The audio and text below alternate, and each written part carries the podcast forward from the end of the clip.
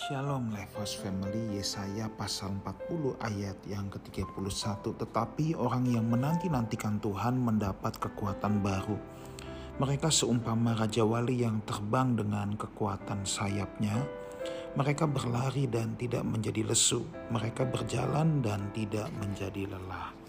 Nah saudaraku tidak dapat dipungkiri bahwa sering kali himpitan hidup, persoalan hidup mudah membuat kita menjadi lelah, mudah membuat kita jadi capek. Rasanya kita, ah Tuhan kok begini, kok begitu. Tuhan aku mau nyerah Tuhan.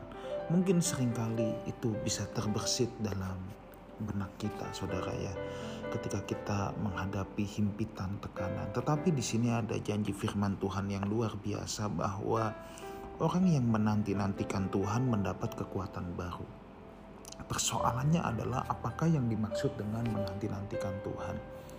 Apakah menanti-nantikan Tuhan itu do nothing, diem, santai, duduk, tidur, lalu nanti Tuhan yang berperkara semuanya? Tentu tidak begitu saudara ya. Orang yang menanti-nantikan Tuhan adalah orang yang mencari wajah Tuhan. Di tengah-tengah himpitan kehidupan ini, kita tetap berusaha, kita mengerjakan bagian kita tetapi satu hal yang tidak boleh kita lupa bahwa kita harus serius mencari wajah Tuhan setiap hari. Kita harus mencari firman-Nya. Kita harus bergumul dengan Tuhan setiap hari. Di situlah ada kekuatan yang baru saudara untuk kita.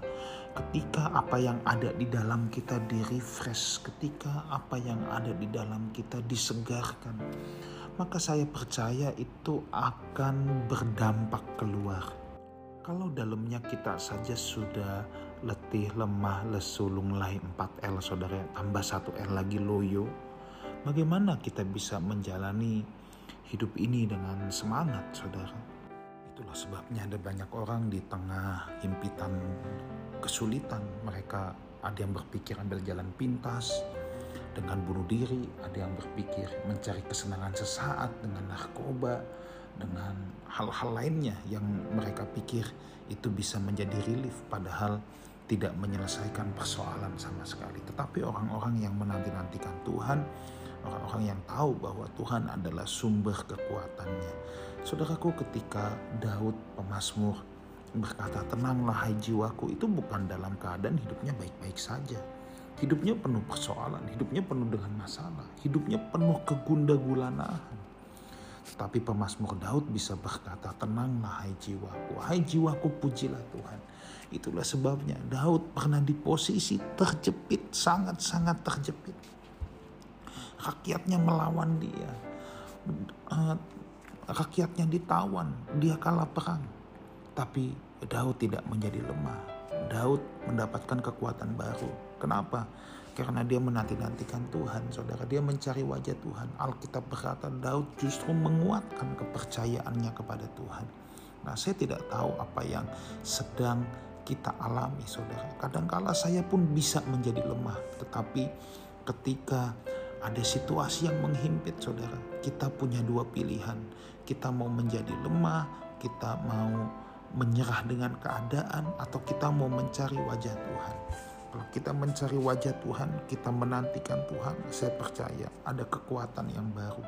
Harus datang dari dalam dulu, baru kita bisa menjalani apa pun segala rintangan yang ada di depan kita. Kalau dalam kita lemah, kita tidak akan bisa uh, berbuat, bertindak, menghadapi kehidupan ini dengan semangat. Tapi kalau kita menjadi kuat, ya dalamnya kita kuat, maka saya percaya tidak ada masalah yang bisa membuat kita jadi kalah.